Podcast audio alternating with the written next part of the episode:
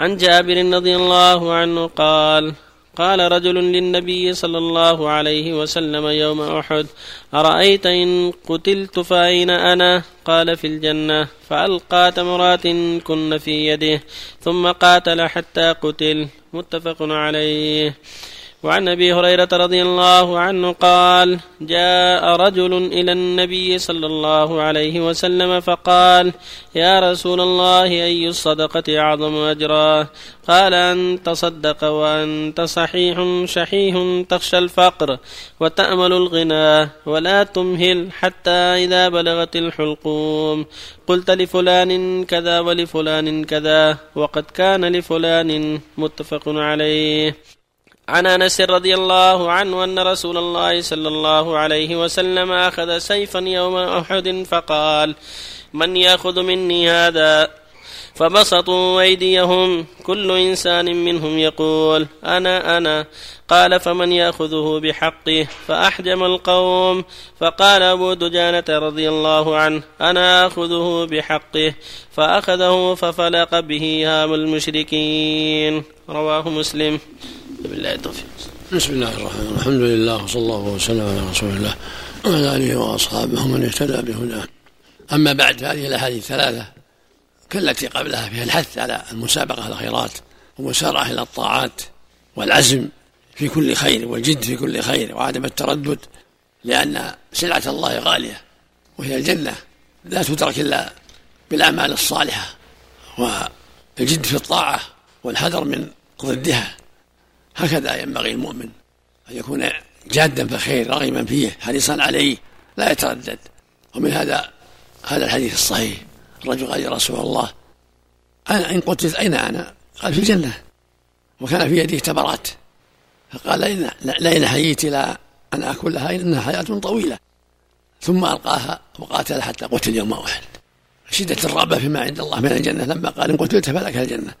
الشهيد في سبيل الله موعود بالجنة، فأقدم في قتال المشركين ولم يكمل أكل التمرات من حرصه على الشهادة ومجابهة المشركين بالقتال.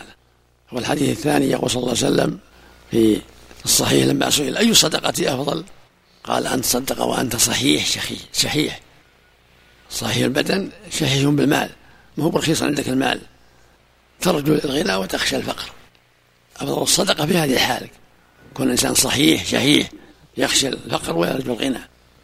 ولا تمهل حتى إذا بلغت الروح الحلقوم.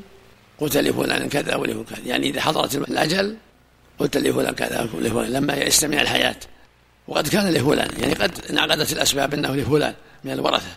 ولهذا شرع الله في الوصية أن تكون ثلث فأقل، لأن الإنسان عند الموت ترخص عندها الدنيا وقد يوصي مالك كله ويحرم الورثة، فحجر الله عليها لا يوصي إلا بثلث فأقل والبقية كل مرة. والمقصود من هذا الحث بالصدقة على الصدقة ومسارعة إليها في حال الصحة وحال محبة المال ورجاء الغنى وخوف الفقر. هذا أفضل من الصدقة في حال المرض، وما ذاك إلا لأن في حال المرض قد يغلب عليه الموت وقد ييأس من الحياة، ترخص عنده الدنيا. لكن في حال الصحة الدنيا غالية، فإذا صدق بها مع حبها كان في ذلك خير عظيم. أن تصدق وأنت صحيح شحيح. الحديث الثالث عن أنس رضي الله عنه النبي صلى الله عليه وسلم يوم أحد قال: من يأخذ هذا سيف بيده؟ قال: من يأخذ هذا؟ فقام الناس كل يقول: أنا. ما حد باقي، ما حد راد السيف، كل يأخذ السيف محبوب للجهاد. فقال: من يأخذه بحقه؟ يعني قتال، يعني يقاتل به بحقه. فأحجم الناس. أليس هذا عن جبن وخور؟ لا، هم أشجع الناس رضي الله عنهم، لكن كل إنسان يقول: أخاف أقول بحقه ولا أوفي بالمال. يخاف من نفسه، يخاف أن يقول أخذ بحقه فلا يؤدي الحق ويكون وعد النبي وعدا ما أوفى به. هذا وجه الإحجام، خوف أنه يقول نعم أنا ثم لا يتيسر له الوفاء. فلهذا أحجموه. فتقدم أبو دجانة من الأنصار سماك بن خرشة، وكان معروفا بالشجاعة والإقدام، وكان إذا حضر الحرب حصب رأسه بعمامة حمراء علامة الجد في القتال. فقال أبو دجان: أنا أخذ بحقه يا رسول الله. وفلق به هام المشركين، يعني قاتل به قتالا عظيما يوم أحد رضي الله عنه.